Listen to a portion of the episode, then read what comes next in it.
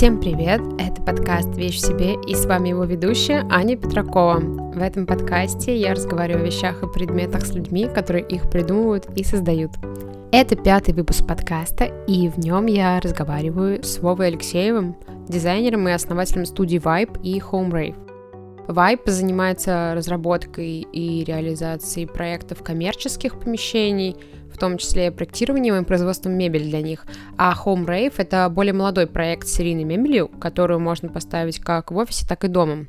Если вы были в Петербурге, то наверняка заходили во флагманский магазин Шью на Литейном проспекте. Его как раз делала студия Vibe.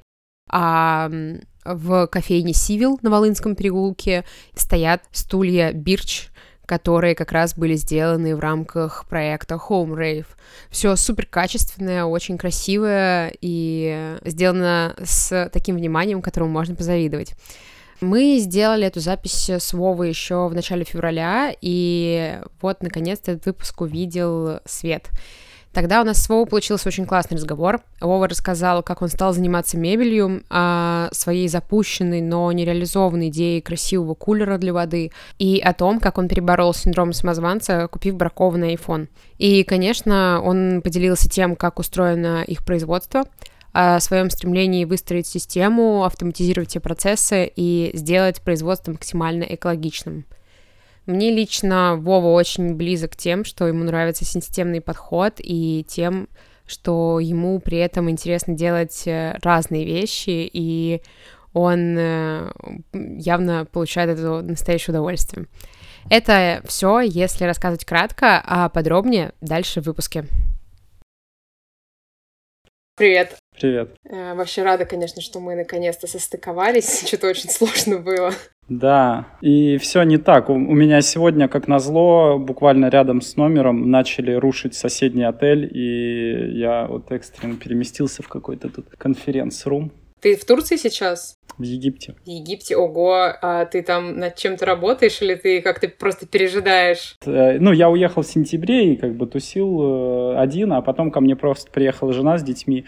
А так я работаю удаленно каждый день, по сути. Ага. Ничего не поменялось. Окей. Вообще, расскажи о себе и о том, как ты стал заниматься мебелью. Я просто про себя, ну, читала несколько интервью, там мне кто-то про тебя рассказывал вообще, чем ты занимаешься, и я понимаю примерно вообще, о чем это, вот, но для многих слушателей, наверное, будет интересно узнать какую-то цельную историю прямо от тебя. Ой, слушай, сложный вопрос, конечно, про себя рассказывать непривычно. Ну, наверное, начну с того, что я в школе был любимчиком трудовика Сан Саныча, и всегда у меня было все хорошо с трудами, с геометрией, там, с черчением. Как-то я тянулся к э, материальным предметам, но это было на уровне там, рукоделия. Потом вышло так, что я получил техническое образование, я инженер-конструктор, и в целом ну, имею какое-то понимание, как производятся вещи. Это второй момент. Третий момент так вышло, что я никогда не хотел работать в найме, и не особо у меня это получалось. Я все время искал какие-то возможности быть неким таким вольным хлеборобом. Собственно, в институте у меня там были какие-то попытки предпринимательства, но все они были не совсем про то, что я хочу делать, а скорее просто как тест, что вот можно там создавать как, какой-то бизнес. Да? Первая моя история была внятная. Я вообще открыл с подругой студию танцев в 2009 году. И я никогда не танцевал, не умею танцевать и не особо это люблю, но в качестве эксперимента, что вот типа в июле этого не было, а в 1 сентября к нам уже пришли ученики, был прикольный такой опыт, и с тех пор я искал активно, чем бы себя занять, в чем бы развиваться, и в какой-то момент так случилось, что у меня сложился пазл, и я захотел, сейчас это звучит для меня супер странно, и вообще как к этому можно было прийти, но я эм, загорелся идеей сделать красивые дизайнерские стеновые панели. Это был 2000 12 год, мне кажется. Так получилось, что с одной стороны я в одном месте увидел прикольное решение, с другой стороны я чуть-чуть почитал по технологии, и мне показалось, что это легко, с третьей стороны э, я подумал, что, блин, такой классный рынок и такие возможности. И вот, в общем, я потихоньку начал этим пытаться заняться, познакомился с какими-то э, ребятами, там, искал выходы, и в итоге вдохновил Максима Щербакова, моего товарища на тот момент,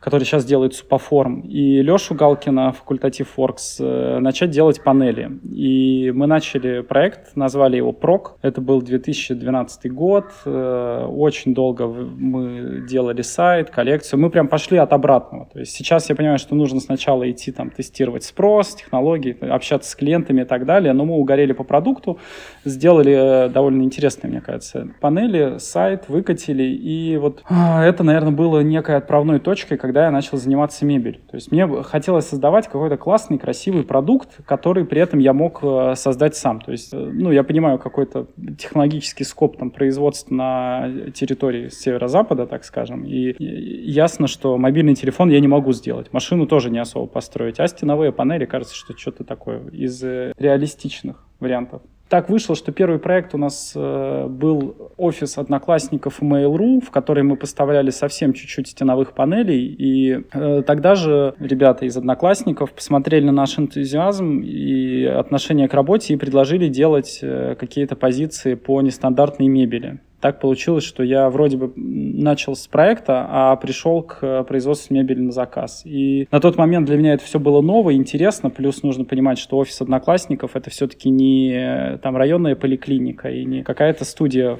в э, Мурино, а классное такое современное пространство с кучей на тот момент самой крутой мебели и с бюджетами на ее производство. В общем, было э, интересное путешествие длиной, мне кажется, года в полтора или даже два, когда я был неким таким карманным подрядчиком петербургского офиса Mail.ru и делал им всякие разные штуки.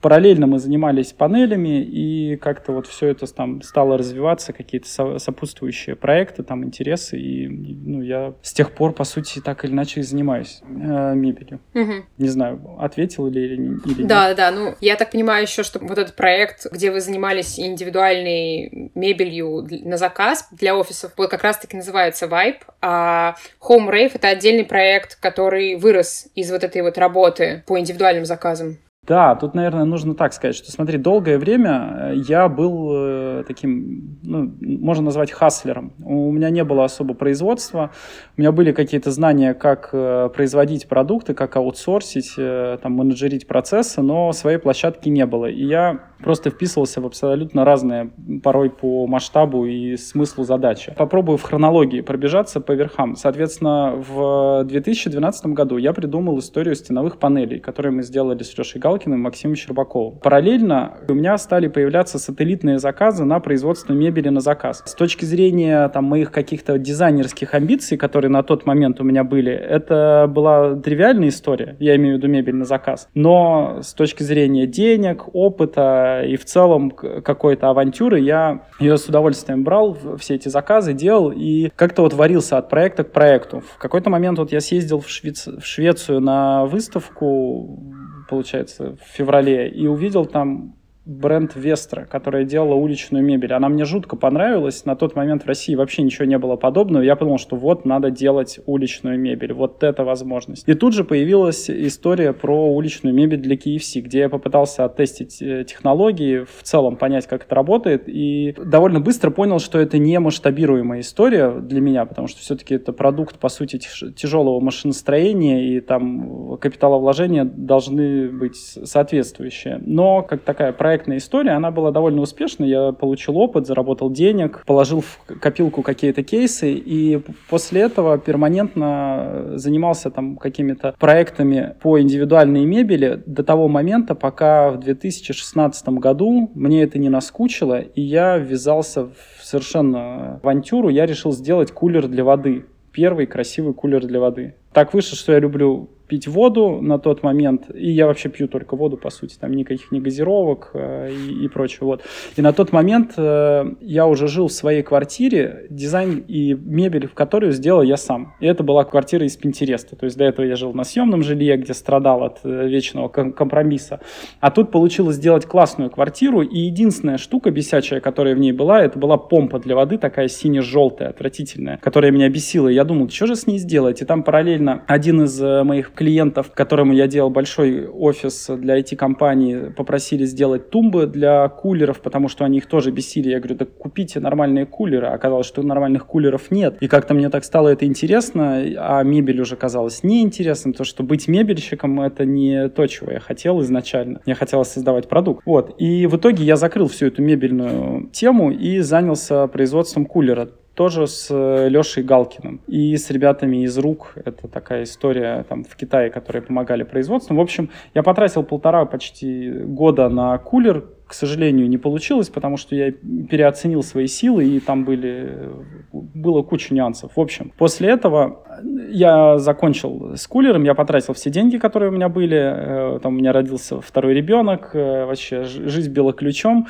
и нужно было снова тупо зарабатывать деньги. И, собственно, проще всего мне это было как раз там в какой-то интерьерной истории. И помимо еще прочего, я тогда поменял квартиру, и мне нужно было делать ремонт, и я вписался в ремонт. И мы построили ресторан, построили визовый центр, и даже сделали магазин Шью на Литейном проспекте, где я был как генподрядчик. Я там делал не только мебель, но и все инженерные сети, проектирование, усиление, водоотведение, вообще все-все-все, там, включая демонтаж. И это был опять очередной хасл, когда я, по сути, э, один, не имея какой-то постоянной команды, под проект находил площадку, людей, э, там организовывал какие-то процессы и просто фигачил. Но в 2020 году я решил, что надо заниматься уже делом. Хватит вот э, быть семирукой Шивой, который там жонглируя все делает сам, да, а нужно делать какой-то бизнес. И, собственно, тогда, наверное, можно сказать, что появилась компания Vibe, которая, по сути, является ничем иным, как неким подрядчиком для производства коммерческих проектов. Ну, мы делаем офисы, магазины, там, шоурумы и так далее. Вот. Э, в 2020 году, в феврале, я подумал, что все, надо делать компанию, снял офис на Севкабеле, в феврале мы сделали там ремонт, в марте заехали, и через неделю неделю или две объявили карантин, и мы закрыли этот офис благополучно на три месяца. Параллельно в цеху шла работа, мы делали как раз там небольшой проект для одного из айтишных офисов, э, а я, соответственно, засел дома. И на тот момент у меня было, ну и сейчас, к счастью, хорошо, классная квартира,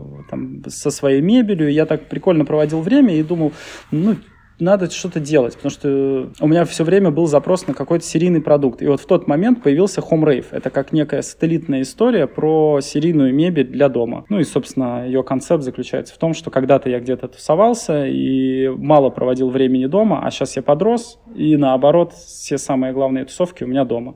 Вот, собственно, так и возник Home Rave. Но так вышло, что в 2020 году а, вообще было и трудное времечко, но история с Вайбом начала развиваться и стала превращаться в бизнес. И в итоге основное все-таки время и фокус я трачу на Вайб, потому что там много всего происходит, а Хумрейв это как бы такой на продленке. Им занимаюсь факультативно, в общем. Поэтому этот проект пока что не, не доинвестирован моим вниманием, можно сказать, но он, тем не менее, потихоньку зреет. Мы там ковыряем внутри всякие штуки, пока еще ничего не выкатываем. В общем, вот. То есть, получается, Home Rave как отдельный проект, прям что-то взять и заказать, там еще нельзя. Нет, почему? Можно, можно. Но я имею в виду, что это, это две отдельные сущности. То есть Vibe — это коммерческое производство мебели на заказ, там у нас своя идентика, свой брендинг, свое как бы позиционирование, свои процессы. Home Rave, он пользуется, по сути, производственными мощностями Vibe. Делаем-то мы на одном производстве, но с точки зрения э, самого продукта это другая история. Угу на другую аудиторию с э, другим подтекстом. Ну да, я понимаю. Вот ты сейчас рассказал вот эту свою историю. Ты можешь как-то охарактеризовать себя сейчас? Ты больше все-таки про дизайн или вот про уже управленческие задачи и вот менеджерство такое? Я про все сейчас, по факту. Короче, я в себе совмещаю несколько ролей, и мне сложно выделить какую-то одну превалирующую, но, наверное, история про какой-то бизнес, про бизнесовую часть, она у меня сейчас более развита. То есть все-таки я больше занимаюсь тем, что мы там выстраиваем вайб, строим компанию. В HomeRave я как э, арт-директор скорее, но времени я трачу намного меньше на него. Поэтому, наверное, сейчас в первую очередь я такой предприниматель. Ну, в общем, я сейчас э, тот собственник компании, который максимально активно выходит из операционки и э, старается как можно больше времени посвящать всяким творческим задачам, арт-дирекшена, дизайна и прочих моментов. Не, не могу выделить э, что-то определенное. То есть, ну, так же, как и раньше, я занимаюсь всем. Просто сейчас многие вещи я делаю не сам, а делегирую, но, тем не, не менее, они все равно забирают мой фокус, так или иначе. А у тебя нет ощущения, что как будто бы такая штука про проекты всякие под ключ, даже пусть коммерческие, они как будто бы постоянно требуют внимания. То есть, э, если серийную мебель можно условно настроить и она вот какое-то время будет работать, там нужно будет добавлять, добавлять, конечно, новые продукты, но это все равно такая штука, которая выезжает на какую-то трассу и едет по ней но индивидуальные проекты, они как будто бы каждый раз требуют какого-то супер внимания. То есть новый проект — это, новое, это новые задачи, новые какие-то идеи, разработки. Вот тебе с этим интересно? Ну, и не становится ли от этого сложновато, что работы много очень, и внимания нужно много в нее вкладывать? Слушай, да, это как раз была и, и остается, наверное, самой главной причиной, почему я хотел всегда какую-то серийную историю развивать, потому что проектный бизнес, он очень ресурсоемкий. Каждый раз нужно действительно вникать в проект, сталкиваться с какими-то новыми задачами, которые, ну, не то, что мы боимся новых задач, а которые просто нужно заново решать. То есть вот, но э, сейчас, когда у меня есть команда и когда я не занимаюсь непосредственно проектами, мне, конечно же, попроще, потому что по факту цикл у проекта всегда один и тот же, дорожная карта всегда одна и та же. И сейчас у меня есть желание, и у нас, к счастью, получается уже выстроить такую систему, когда даже проекты под ключ, они идут довольно безболезненно, понятно и по накатанной. Потому что с серийной мебелью там другие вопросы. В конечном счете я не могу сказать, что что-то проще, что-то сложнее. Мне кажется, что просто разные сложности у этих двух сущностей. Но, конечно, заниматься продуктом намного веселее и интереснее, потому что тут есть возможность, условно говоря, построить некую свою вселенную со своими правилами, решениями, не подстраиваясь под э, желание там, клиента, заказчика и так далее. В проектном бизнесе все-таки мы выступаем как подрядчик, и тут во многих вещах мы зависим от мнения второй стороны. Угу. Ты говорил, что тебе нравится делать продукт, то есть ты хотел делать новое что-то. Тебе вот здесь ну, не сложно с этим, что ты занимаешься занимаешься больше управленческой какой-то штукой, а не придумываешь просто какие-то классные вещи. А, нет, слушай, я очень легко переключаюсь, а, и у меня как-то нет проблемы с тем, чтобы сейчас, например, сесть и системно проанализировать проект и выписать какие-то там риски, структурировать это, построить какую-то канву проекта, да, то есть э, я вижу в этом э, тоже задачу, и мне это интересно, а потом переключиться и побрейнштормить на тему того, как можно там, с точки зрения дизайна обыграть какую-то штуку в хомрейве, вот. Поэтому нет, тут проблем нет, конечно, просто это разные задачи, и я так как всегда был, ну, всегда я занимался всем, то мне норм. Я научился находить интерес э, в разноплановых штуках. То есть у меня, знаешь, даже, э, условно говоря, я люблю мыть посуду потому что а, в не, во время мытья посуды можно помедитировать. У меня есть, конечно, посудомойка, но иногда я специально там мою кружки, чтобы отвлечься. И вот, э, в, условно говоря, в табличках тоже я нахожу интерес. Несмотря на то, что я в конечном счете все-таки, наверное, творческий человек, у меня есть такие приколы, что я, допустим, угораю по табличкам и люблю это дело, там, формулы, настройки всякие перекрестные, функции, макросы, тоже классно, что-то новое. Таблички супер, да, мне тоже нравится нравится. Они, кстати, помогают отдохнуть вообще, потому что это такая сугубо какая-то техническая задачка, которую ты решаешь, вроде справился, и чувствуешь, что ты молодец. Да, да, и очень понятный, обозримый результат. У нас сейчас активно идет найм, и одно из э, этапов найма – это подписание политики неразглашения с сотрудником. И каждый раз нужно было заполнять этот договор, и в итоге я подумал, что нужно сделать э, такой автомат. И вот мы свояли э, такую автоматическую табличку, куда вводишь данные, и она сразу же выплевывает готовый договор. Классная штука. Такой инструмент, который один раз сделал, и он будет теперь работать годами. Вот у меня такой подход. Вау. Круто. А вообще расскажи вот про ваше производство. Сколько человек у тебя в команде? Это ваше собственное производство или над проектами трудится цепь подрядчиков? Сколько человек, какие роли у вас в команде? А сейчас в общей сложности нас 16 человек. И мы регулярно нанимаем там в месяц где-то по одному-два человека у нас становится больше. Половина занята на производстве. У нас свое столярное производство в Петербурге на Петровском острове. Есть конструкторский отдел, есть снабжение, там руководители проектов. Это уже административная часть. Ну и есть какой-то пул подрядчиков, но мы используем подряд не в виде того, что мы отдаем, например, какие-то изделия целиком а, подрядчикам, а скорее как некая операционная. Вообще, собственно, в чем отчасти моя такая не то чтобы суперсила, но некий бизнес-навык, это в том, что я изначально подходил там, к производству с точки зрения тех фундаментальных знаний, которые я получил в институте, к счастью, и расчленял весь процесс на маленькие такие спринты, на, прям по операционно, и выносил на подряд просто какую-то одну операцию. Например, лазерная резка. Все, мы ее отдали на подряд, нам на лазере порезали, а все остальную там постобработку, там сборку и так далее мы замыкаем на себе.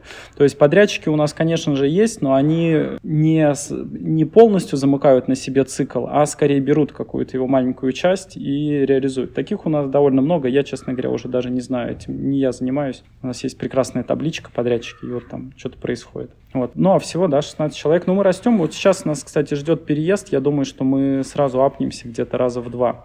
И в целом э, за этот год у нас э, довольно большие планы по масштабированию. Ого, то есть, получается, на вас какие-то вот... Февраль 22 года на вас сказался не, не драматичный, раз вы растете, у вас все окей? Слушай, не, ну, нельзя сказать, что у нас все окей, потому что в целом не все окей, да, как бы это сложно сказать, но просто на тот момент я уже вот два года, по сути, там чуть поменьше, я занимался тем, что пытался построить компанию и вкладывал в это время и силы, то есть э, как бы не работа, там мы получили заказ, сделали заказ, да, а работа над тем, чтобы была какая-то система. И поэтому февраль 22 года, он, конечно же, повлиял, но у нас был какой-то запас прочности, и, к счастью, наша ниша, кажется, что в некоторой степени адаптировалась. Плюс так получилось, что мы там усилили продажи, усилили маркетинг, э, собрали наши кейсы, и как-то накопился уже какой-то критический объем проектов, э, начал э, работать там условно сарафанное радио, мы сделали сайт в коем-то веке. Поэтому, знаешь, есть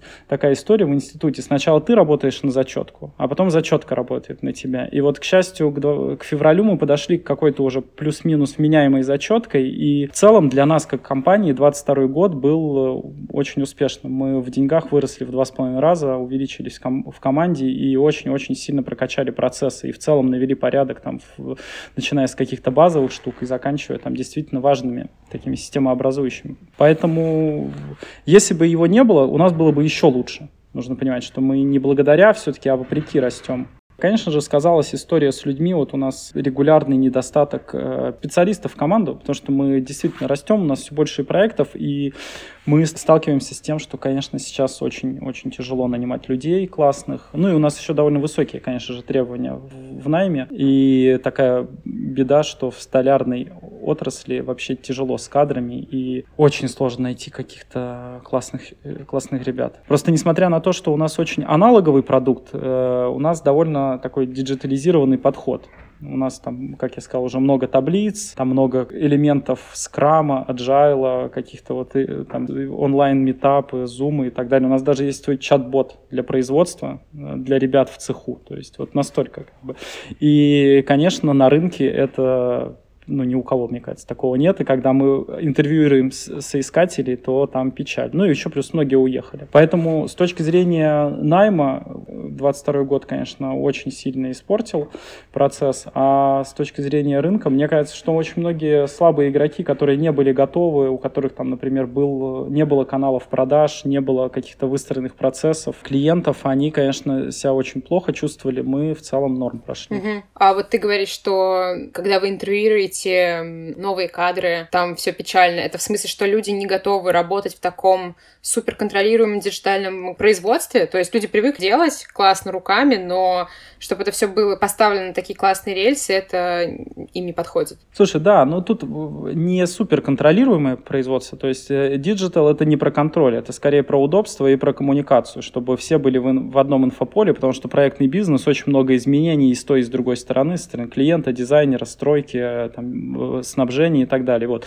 Тут скорее про как бы удобство коммуникаций. Вот. А про людей просто ни у кого нет опыта, и как-то все смотрят на это как на какую-то глупость, и есть некое внутреннее сопротивление всегда у людей, что все новое это, это, это хуже. То есть вот мы всю жизнь так делали, и так норм. А тут какие-то чат-боты и не то. Плюс еще, ну, нужно понимать, что довольно мало как бы молодых специалистов в отрасли. В основном это такая тяжелая артиллерия, и там, конечно, все в стиле вот нажмите на эту кнопку, я вам сейчас скину ссылку, там, перейдите по ней, включите микрофон. Это, конечно, тяжело. Ну и в целом мы сейчас в первую очередь сталкиваемся с проблемами в найме руководителей, и тут важен э, вообще подход, уровень абстракции, понимание там ценного конечного продукта у человека. И вот тут хромает. То есть, условно говоря, у нас есть такая э, механика на одном из этапов собеседования мы проводим блиц-опрос простые вопросы, отвечайте простыми словами, да, и там, например, на вопрос, почему срываются сроки проекта, многие вместо того, чтобы конкретно назвать причины, а тут все понятно, да, там плохое планирование, низкая э, работа с рисками и плохая коммуникация. Начинают рассказывать какие-то, что там все по-разному, что да это все невозможно, как бы нет ни одной причины. Короче, какую-то кашу начинают болтать, и вот это вот угнетает. Просто уровень осознанности специалистов, кандидатов э, у меня вызывает вопросы, скажем так. Я поняла. Вот ты говоришь, что вы собираетесь расширяться после переезда, и как ты собираешься решать кадровый вопрос? То есть, ну, вы собираетесь выстраивать какую-то систему обучения новых сотрудников или как? Слушай, ну, во-первых, мы постоянно в найме, то есть у нас все время открыты вакансии, мы все время смотрим, у нас как бы этот непрерывный вопрос, ну, процесс идет. Мы, знаешь, вот вы, вымываем это, эти бриллиантики, да, то есть ищем постоянно. Плюс у нас, да, выстраивается не то, чтобы, конечно, система обучения, это пока что громко сказано, но тем не менее у нас уже есть какая-то внутренняя библиотека и регламентов, и в целом информации по ведению проектов, и мы пытаемся, ну, не то чтобы выращивать, пока что еще, конечно, громко говорить выращивать, но взращивать внутри компании специалистов. Вот. По поводу того, как будем решать, э, по мере поступления будем как-то, я не знаю, хантить, искать. В общем, это один из вызовов для меня, как э, там для основателя SEO, вот, масштабирование команды. У меня такого не было. Вот э, занимаюсь, не знаю. Круто а у тебя есть какие-то там, ну вот партнеры руководящие? Как вообще происходит вот это деление в компании? Какие еще большие руководящие должности есть? А, ну, у меня есть руководитель отдела развития, это Оля, которая занимается продажами, выстраиванием процессов, наймом и вот такими административными вещами. Есть такой технический директор, который отвечает за непосредственно то, как мы производим продукт. Есть руководитель проектов, который занимается взаимодействием с подрядчиками и там, ведением проектов на стороне стройки, монтажа и так далее. Ну и руководитель конструкторского отдела. Вот это те люди, наверное, на которых строится вот первый уровень, да, и дальше они спускают там своим сотрудникам. Наверное, вот такие роли. Я почитала то, как вы делаете мебель, что там есть большой акцент на именно на какие-то офисные ништяки, что там все очень четко можно сложить в ящики, что все супер классно разбирается и разбирается много раз. Угу. Было просто интересно, сколько человек думает вот над конструктивными задачами. Мне кажется, что это самый сложный, короче, вопрос, вот что все реально классно было сделано и работало одновременно. Да, еще у нас есть э, такой Илья в команде, он э, R&D исследователь у нас. Э, он как раз занимается всякими вот узкими такими тонкими моментами, докручивает миллиметры. Это отдельная роль. Э, молодой, очень перспективный парень, который как раз вот именно на последней миле, так скажем, да, продукта вот это все докручивает. Но в целом, конечно, все идет, наверное, в первую очередь от меня, и потом как-то мы уже вместе думаем. И плюс, э, ну, ребята не первый год у меня работают, вот основные, и поэтому у нас как, какой-то опыт э, взаимный уже накопился такой багаж. Ну и еще плюс периодически при необходимости мы привлекаем сторонних специалистов, поэтому в зависимости от задачи, ну, бывают и какие-то еще люди подключаются, технические специалисты. Но в целом, не, конечно, не хочу сейчас обесценивать наш труд, но это не rocket science. Все-таки это не, не спутники мы запускаем, это табуретки, стулья, как бы, ну уж можно ее научиться делать, эту мебель. Логично, да Вообще, ты на самом деле очень интересно рассказываешь. Мне очень нравится, что у вас все, ну, вы стремитесь к какой-то автоматизации, и вот как раз-таки диджитализация, мне кажется, что это супер, типа, необходимая какая-то вещь, ну, в современном мире, сто процентов. И мне кажется, очень многие производства Короче, не вводя вот такое, такие процессы, как бы автоматизированные, они много, конечно, теряют, потому что информации стало столько, и контролировать ее, ну, нужно просто уже. Невозможно ее всю постоянно держать в голове, и всему этому надо учиться, конечно. Это очень круто. Слушай, да, и, конечно, это позволяет очень сильно повышать КПД, там, эффективность, э, снижать брак, и это прям точка роста. Ну и для себя я нахожу в этом некую ачивку. Мне действительно очень интересно построить систему. И вот раньше для меня слово, точнее выражение, там, словосочетание бизнес-процесс было каким-то совершенно чуждым. Я очень смутно представляю, что такое бизнес-процесс. А вот сейчас я понимаю, что каждый день мой снабженец в папку кладет счета.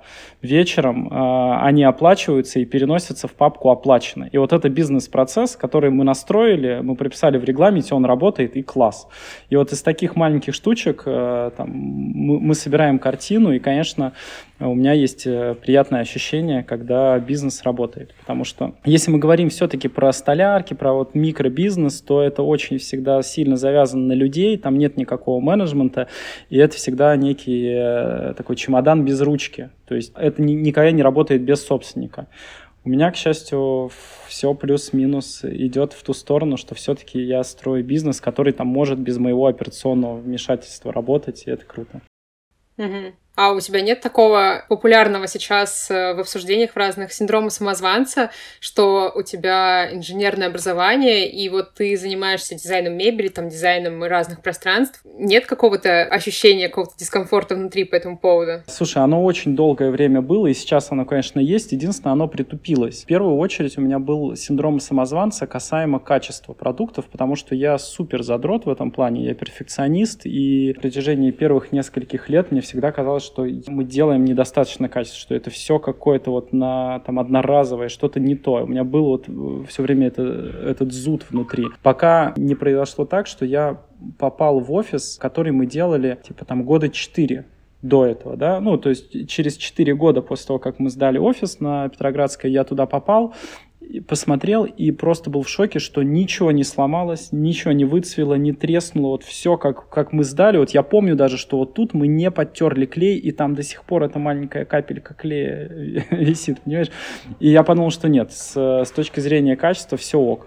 А если говорить про дизайн, то сейчас э, все-таки, мне кажется, уже вопрос э, в первую очередь насмотренности э, работает, потому что Сейчас дизайн уже такая сложная штука, поэтому, конечно, он есть, синдром самозванца, но я как-то научился с ним работать. И он теперь, э, как скорее, он мой друг, нежели мой враг. Потому что раньше этот синдром действительно порой мешал там принимать какие-то решения, э, какие-то эксперименты ставить. В общем, было такое, да. Но как-то стало попроще. Угу. Куда уже, какой уже самозванец, понимаешь? Для меня было вообще, помню, мне стало очень легко, когда я купил мне кажется, первый iPhone в своей жизни, это был, получается, был 2012 или 2011 год, и я его купил, это было прям такое событие, да, покупка, при, принес домой, распаковал, и у него оказалось, что мерцал экран. Короче, он был бракованный. Представляешь? И я его сдал, действительно, мне его обвиняли, обменяли. Я подумал, блин, ну если Apple может брак выпускать, то, наверное, я-то уж совсем смертный могу себе позволить. Вот.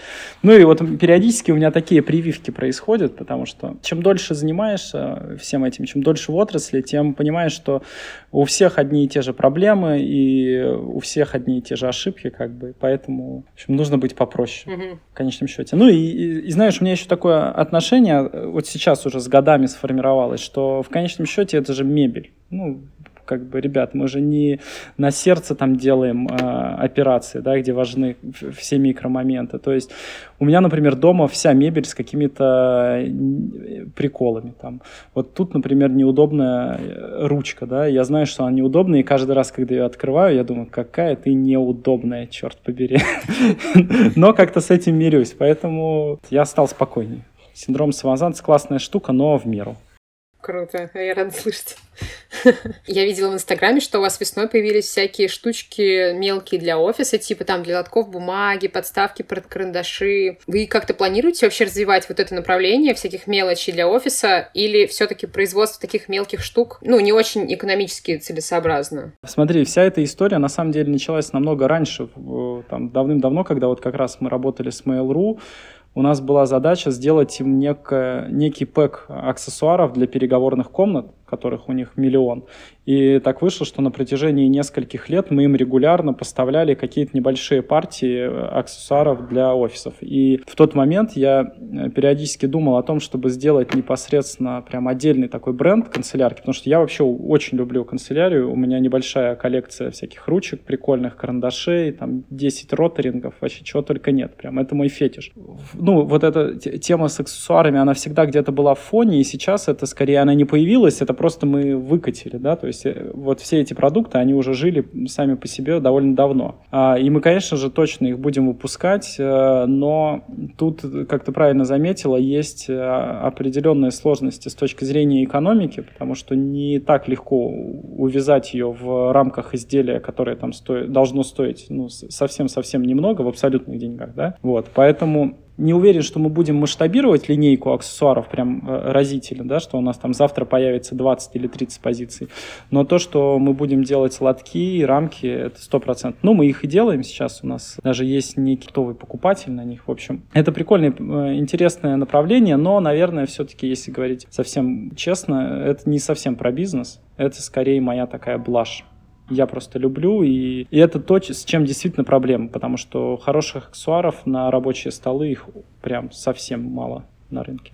Нет, правда, да. Просто эти штучки у вас прям супер стильные, но я понимаю, что, скорее всего, производство, наверное, они стоят, короче, дорого, особенно всякие металлические детали, наверное, с покраской и со всем с этим. Нет, я не могу сказать, что супер дорого. То есть все цены в рынке, конечно, это не история из комуса за 200 рублей, но и не что-то из э, серии там галерейного дизайна. Это нормальные штуки. Просто единственное, видишь, у меня есть вот проблема, то, что я все-таки в первую очередь за продукт, а потом за бизнес. И вот мы супер много времени тратим на то, чтобы задрочить все эти штуки, извиняюсь за такие выражения, да. Например, у нас есть уже, мы сделали несколько итераций коробки для лотков, каст, ну, не покупной, да, и там сейчас экспериментируем с наклейками, с тем, как вообще человек открывает ее, что там лежит, э, как мы используем эту коробку. Все это мы сделали, еще не выкатили, не рассказали, хотя работы уже много сделано, и вот это моя проблема, что я очень много времени э, вкладываю в продукты, потом когда-то мы это выпускаем, в общем. Вот по поводу упаковки вообще графического дизайна, вот сайт у вас это какая-то сторонняя, сторонние какие-то ребята вам разрабатывают, или это все в вашей компании происходит тоже? Все внутри. У нас есть дизайнер, который э, занимается там идентикой, брендингом, ну, с моим непосредственным уча- участием, и пока что это все в таком стелс-режиме, мы вот недавно выкатили сайт для Вайба. До этого его не было. Там была заглушка, которую я сам на Редимаге собрал. А сейчас у нас, в принципе, можно сказать, что есть сайт. Хотя там есть еще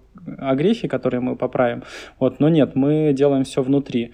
Были попытки привлекать каких-то ребят со стороны, но как-то не, не получается я понял, что, наверное, проще нам самим. Это дольше, э, но зато более контролируемо и, ну и интересно тоже. Я люблю ковырять все эти картинки. Для меня это тоже отдельная такая отдушина. Вообще, на самом деле, я вспоминаю, когда, допустим, я только занимался продакшеном коммерческим, в самые такие напряженные, тяжелые времена я приходил и вечерами просто собирал лендинги на Радимаге, короче. У меня был такой вот метод э, медитации. Ого. Ну, ты, получается, суперпроизводительный вообще. Слушай, да, я вообще многостаночник. Я и тексты все нам пишу, и, в принципе, могу на Радимаге что-нибудь собрать. И вот кодить только не умею, но плюс-минус там можно что-нибудь придумать. Круто. Круто. Но мне вообще, например, близок такой подход, потому что мне кажется, столько всего интересного, и везде можно копать в любую сторону, везде может быть очень интересно. И когда есть еще, когда это твое производство целиком, это вообще просто супер. Слушай, да, интересно. И мне всегда нравилось даже тусоваться в цеху. Я любил, например, в выходные дни приходить ничего-то там сам попилил, э, какие-то макетики, какие-то тесты. Тут же сфоткал, пришел э, в фотошопе, там подкрутил, э, не знаю, яркость, контраст и закинул в Redimag и посмотрел, как это выглядит, в общем. Но, конечно, я все-таки не там графический дизайнер, ни капли. Я могу накидать концепт, а вот на проработку отдаю Маше, нашему дизайнеру. Она уже корпеет над пикселями. Ты, кстати, сказал по поводу упаковки. Я читала, что у вас мебель, она приходит без бумажных инструкций по сборке, а инструкции можно найти по ссылке в формате видео. Вот, у вас не было каких-то претензий к такому формату, потому что часто, ну, мне кажется, просто люди очень привыкли к формату Икеи, когда ты распаковываешь стул, а там есть бумажка, где что прикрутить, как а, вот такой формат диджитальный, к нему не было претензий. Слушай, нет, э, ну, наверное, я тут должен быть э, откровенным, наверное, в силу того, что все-таки мы не продаем там сотнями единиц изделий в месяц, и у нас не такой входящий трафик. То есть все-таки то, что сейчас происходит, это скорее какие-то э, довольно точечные продажи каким-то лояльным клиентам, которые уже понимают, что они покупают. Вот. Но в целом, мне кажется, это абсолютно нормальная история, и я вообще супер грущу по поводу того, как сейчас у нас устроено ну не у нас, а я имею в виду в отрасли, история там с упаковкой, со стречем, э, с как много пленки используется, как в целом много лишней упаковки. И даже та же самая Икея, пока она была, она регулярно, там, я помню, мне привезли варежку для того, чтобы на кухне что-то там делать, да, в отдельной коробке, в бумаге завернутую и еще там с каким-то пакетом. То есть это целый ворох бумаги и, и прочих упаковочных материалов, которые сразу же выкидываются. Я, помимо прочего, очень не люблю одноразовые вещи, прям ну, до нервоза. Поэтому в HomeRave у нас нет никакого стрейча, ну, вообще как бы глобальная цель э, прийти к тому, чтобы у нас была своя доставка, и мы бы привозили в многоразовые упаковки, там, привезли, э, занесли, собрали и уехали с этой коробкой вести следующий заказ, чтобы у клиента не оставалось ничего лишнего, потому что в конечном счете это с точки зрения экономики намного выгоднее, э, потому что иначе упаковка каждый раз выкидывается. Ну и с точки зрения как бы клиентского пути это классно. Вот. Но сейчас, конечно, у нас нет своей э, доставки и вот этих многоразовых упаковок, это пока в рамках концепта, но у нас точно нет трейча, и, например, вот на сладки э, упаковываются в такие коробки. Там, значит, какая история? Ты получаешь лоток, на нем наклейка. Ты его открываешь, достаешь лоток, и вот эту коробку э, картонную можешь использовать для хранения бумаги, там, каких-то документов, ну, как архивную. И на наклейке специальные есть поля, где ты можешь подписать, что у тебя там лежит. То есть мы уже сразу заложили этот сценарий, что коробка не выкидывается, а используется. Потому что мне жалко такую коробку, она там стоит 300 рублей. Вот. И я вообще очень э, много внимания уделяю как раз вот таким вот маленьким моментам касаемо user experience а, предметов, их утилизации, тому, как они будут жить там, первый год, потом и так далее. Я бы очень хотел, чтобы это было классно. Конечно, там есть сложности, но пока что хотя бы в рамках концепта я над этим бьюсь. У вас же мебель из МДФ, да? МДФ и фанера. В основном фанера. Фанеру МДФ можно ли как-то перерабатывать? Этим занимается кто-то? Mm, слушай, ну тут на самом деле я скорее не про то, чтобы перерабатывать, а то, чтобы она служила долго. Поэтому, например, мы, мы используем только резьбовые соединения. У нас ничего не скручивается на саморезы или не склеивается на клей. А, резьбовые соединения позволяют разбирать, собирать, разбирать, собирать, подтягивать при необходимости, когда, допустим, там стул расшатался, и в целом а, увеличивают срок жизни. Поэтому как бы наша задача делать ту мебель, которая, э, которую не нужно будет перерабатывать, которая будет э, там, жить долго, э, долгий цикл. Ну а потом в идеале, чтобы она не, не выкидывалась, а могла там как Ну, я имею в виду, что обновил, там, перекрасил ее, и, и она заново пошла. Некая реновация должна быть. Вот. Я скорее про переработку всяких сателлитных вещей, там, упаковка, какие-то обрезки. Вот мы дизайн изделий подгоняем под технологические возможности и под размерность листа так, чтобы минимизировать э, отход. И у нас сейчас, насколько я помню, на серийные позиции там коэффициент использования материала больше 80%. Там это прям очень хорошо. И я все даже хотел э, записать как-нибудь сторис, поснимать наши мусорки на производстве, потому что в них просто пыль у них нет обрезков. Мы все, ну, то есть мы увозим только пыль, которая идет при пилении, как бы, а все обрезки мы обратно в производство. Я, в общем, очень бережливый. Круто. Такой вопрос пришел в голову. Вот вы вообще долго собирали свое производство там в плане оборудования, типа столярное оборудование, оно же очень дорогое, и сколько это вообще заняло по времени? А, слушай, да нет, не, не, не долго. Как-то это на самом деле так органично произошло, я не знаю, как-то быстро. Не могу сказать, что у нас огромный станочный парк, он скорее э, такой принцип разумной достаточности. Вот что я еще исповедую, и у нас не так много оборудования, оно не стоит там десятков миллионов, но какие-то деньги пришлось потратить. На тот момент все довольно быстро приезжало, было все в доступе, все эти итальянские станки, они были как хлеб в магазине пришел, купил, вот. Ну и нужно понимать, что, опять же, масштаб у нас сейчас порядка там 300 квадратных метров производства, а физически туда много не запихнешь. А вот такой тоже вопрос по поводу материалов и цветовой палитры ваших коллекций. Ну, это Home Rave скорее касается, вы как-то отталкивались в дизайне от того, что есть на рынке и что можно использовать, и что подходит под ваши стандарты, то есть там качественные сборки и разборки многочисленной, долговечности какой-то, или просто вот в голове была какая-то картинка, которой хотелось добиться? Да, тут, конечно, есть вот э, такой момент, что так как я долгое время занимался просто производством, у меня есть некий баг, особенно на, раньше, что я на все изделия смотрел через призму технологических возможностей. Поэтому это не баг, это фича. Иногда да. Поэтому точно мы на подсознательном уровне всегда держали в голове то, что мы можем использовать, то, что мы можем купить, произвести и так далее. Поэтому каких-то не жизнеспособных концептов э, у нас и не было никогда. Понятно. А касательно цветовой гаммы, э, потому что у вас достаточно такие цвета, ну как они, их не назовешь какими-то классическими, строгими, выдержанными, они достаточно яркие. Вот палитра, она диктуется тоже выбором каких-то материалов на рынке, или это просто вот твое личное видение? Не, цвета, да, это мое личное видение, вот захотелось поярче. Вообще, на самом деле, у меня, видишь, весь мой бизнес, он так или иначе подстраивается под мои жи- жизненные ситуации, и вся вот эта мебель, она некий отголосок того, что я делал себе домой, условно говоря.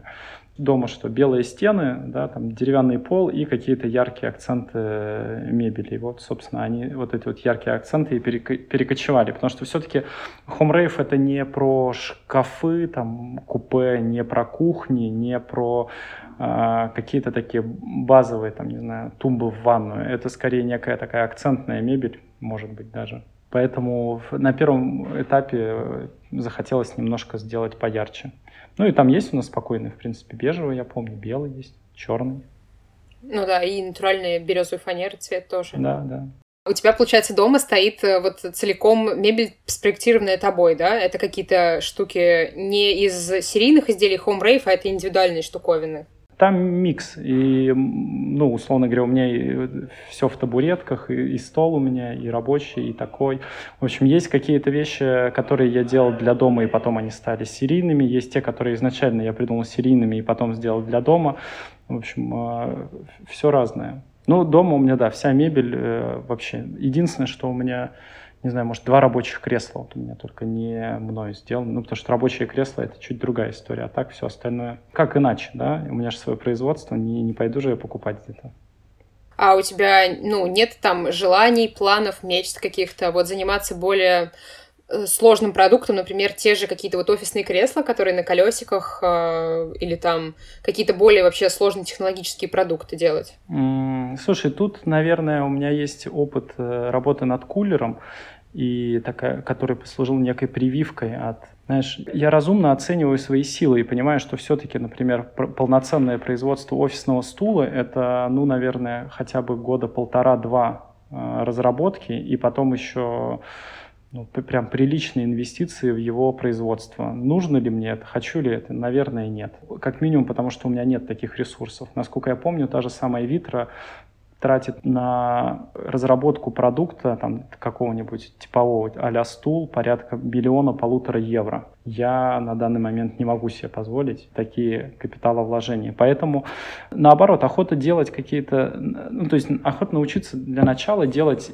как бы в максимальном качестве простые штуки, и в них я вижу тоже довольно большой потенциал развития, роста там и опять же, понимаешь, мы, я не, не то чтобы про мебель, то есть хумрейв это не, не про столы, табуретки, это скорее про желание создать какой-то вот концепт э, такого классного домашнего пространства, потому что, например, в, в мою юность вообще дом был совершенно другим у многих, да, и отношение к нему, и такой некий ренессанс домоседства у меня случился, и вот э, хумрейв это как раз попытка сделать классный дом, какую-то квартиру, вот, но не скучную, не вот в этих бесконечных постельных тонах, а такую живую, настоящую. То есть мы сейчас еще не опубликовали ни одной съемки, которые у нас есть уже какие-то наработки контента, но они-то у нас такие более, знаешь, фривольные. То есть мы не продаем какую-то идеальную вы, вычищенную картинку такого стерильного пространства, а скорее продаем живой дом живого человека. Вот так вот я бы сказал. Угу, класс. А о чем ты мечтаешь как профессионал? Мне нравится моя табуретка, которую я сделал, потому что в целом она совершенно случайно появилась, и я все годы, пока в фоне там эскизировал какие-то продукты, всегда стороной обходил стулья и табуретки, потому что это самый сложный э, продукт, и я никогда не думал, что я готов его сделать. Потом вот случайно появилась табуретка, и чем дольше я с ней живу, тем она мне больше нравится. У нее, например, есть такой прикол, что снизу мы сделали специальное такое место потайное с магнитом, куда вставляется ключ. То есть ты получил табуретку в коробке, собрал, и ключ не выкидываешь, как обычно, или не кладешь там куда-то в антресоль, а вставляешь его снизу, и при необходимости можешь подтянуть, если там табуретка разболталась, а это так или будет, э, ну, так, так или иначе будет там через год-два, либо при необходимости разобрать ее. Вот. И, соответственно, мне там мы перманентно докручиваем э, какие-то технологии, как мы ее производим. И, наверное, вот если так говорить про мечту, я бы мечтал, чтобы эта табуретка стала, стала действительно табуреткой, такой вот, как у артековский, э, как артековский стул, знаешь. Вот, наверное, это была бы моя мечта.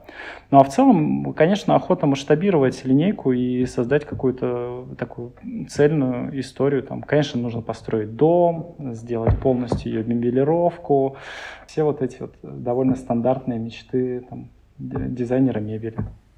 Круто. А что вот тебе больше всего нравится в твоей работе и что для тебя самое трудное? А, ну, самое трудное, конечно, работать в недостатке информации. И, наверное, это мне меньше всего нравится. А нравится, когда... Слушай, когда закрываются задачи, и в целом, независимо от того, то ли это дизайн, задача дизайн э, как бы направление, то ли это просто операционная какая-то задача, э, результат. А, хотя и процесс тоже интереснее. Мне нравится, когда все работает, когда вот просто все хорошо, когда все по плану. Вот это, конечно, особый кайф. И грустно, когда какие-то хорошие идеи не находят должной реализации. Вот недавно, например, я делал первый раз, кстати говоря, дизайн-проект сам как интерьерный дизайнер. То есть до этого я выступал там как часто как техническая там часть команды по интерьерным каким-то проектам. А тут был полностью мой проект, и я там запроектировал и придумал очень прикольные решения, такие минималистичные, но заточенные на деталях. Знаешь, там заканчивается ступенька, начинается полка, полка заканчивается, там начинается расшивка фасада и вот такого плана э, вот детальки. И, конечно, было грустно, что какие-то моменты ребята сделали неправильно, а какие-то наоборот правильные. Вот те, те, которые правильные, вот это, наверное, самое классное в моей работе. Когда что-то придумал, и оно появилось в материале или там в виде какого-то процесса, результата.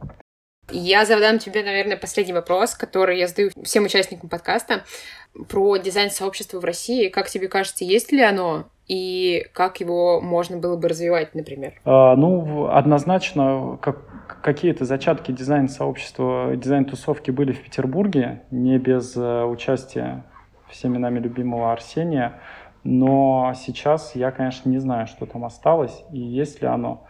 В целом, мне кажется, его, даже если оно и было, то оно скорее в такой некой, все-таки не в форме сообщества, потому что сообщество это, мне кажется, история про то, когда есть какая-то синергия, там обмен э, решениями, проектами, э, какая-то коллаборация.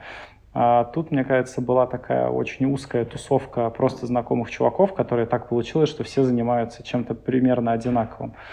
А, мне кажется, что ее особо нет, и не, честно говоря, может быть, это звучит сейчас э, несколько снобски, э, но я не уверен, что она и может быть, потому что кажется, что не так много классных дизайнеров. То есть, ну, ага. почти всех, наверное, я знаю лично, как бы, и там их наберется не так много. И как-то на сообщество это не совсем тянет. Все-таки сообщество это, мне кажется, более масштабная штука должна быть. Но хотя бы э, есть какие-то зачатки, потому что, например, там в году в 13, 14, 15 ландшафт был совершенно иной. То есть там вообще все по-другому было.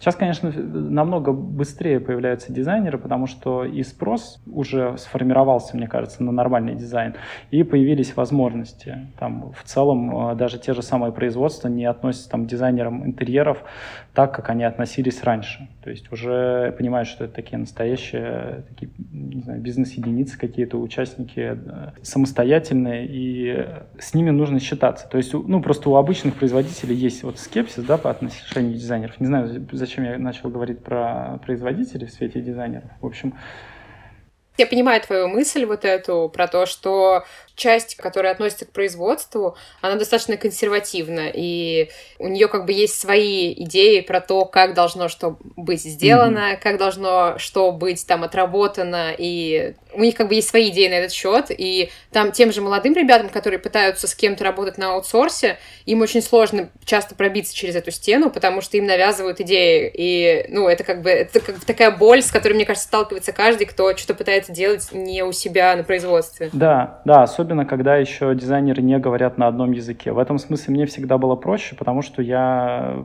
так как имею техническое образование, я легко находил контакт с э, вот этими подрядчиками. И, ну и в целом, наверное, я довольно коммуникабельный, поэтому мне удавалось как-то скоммуницировать. А основной массе, конечно, да, потому что российские производства — это печаль пока что с точки зрения подхода, вообще пониманию как бы бизнес-процессов и так далее. Там еще очень-очень долго это должно как-то при, приходить там, в норму. Вот, в целом, да. Спасибо тебе за интервью большое, оно было супер интересно. Мне было с тобой очень приятно разговаривать. А, спасибо, надеюсь, э, рассказал что-нибудь интересное. Сто процентов это будет классно, мне кажется. Да, вот тут как раз, видишь, у меня сработал синдром самозванца. Мне кажется, что что-то я какой-то ерунды наговорил, тут вполне себе понятный. Поэтому, да, все-таки он присутствует. Хорошо, спасибо тебе, что позвала. Пока. Спасибо всем, кто прослушал этот эпизод до конца. Как всегда, я прошу вас, подписывайтесь на инстаграм Home Rave и Make Vibe, подписывайтесь на все соцсети подкаста, ставьте лайки, пишите отзывы, подписывайтесь, делитесь подкастом обязательно в своих соцсетях и поддерживайте меня на бусте. Все ваши слова поддержки и все ваши лайки меня очень поддерживают и мотивируют делать дальше. Все важные ссылки, как всегда, будут в описании к этому выпуску. Спасибо еще раз, что были со мной в этом эпизоде, и всем до новых встреч!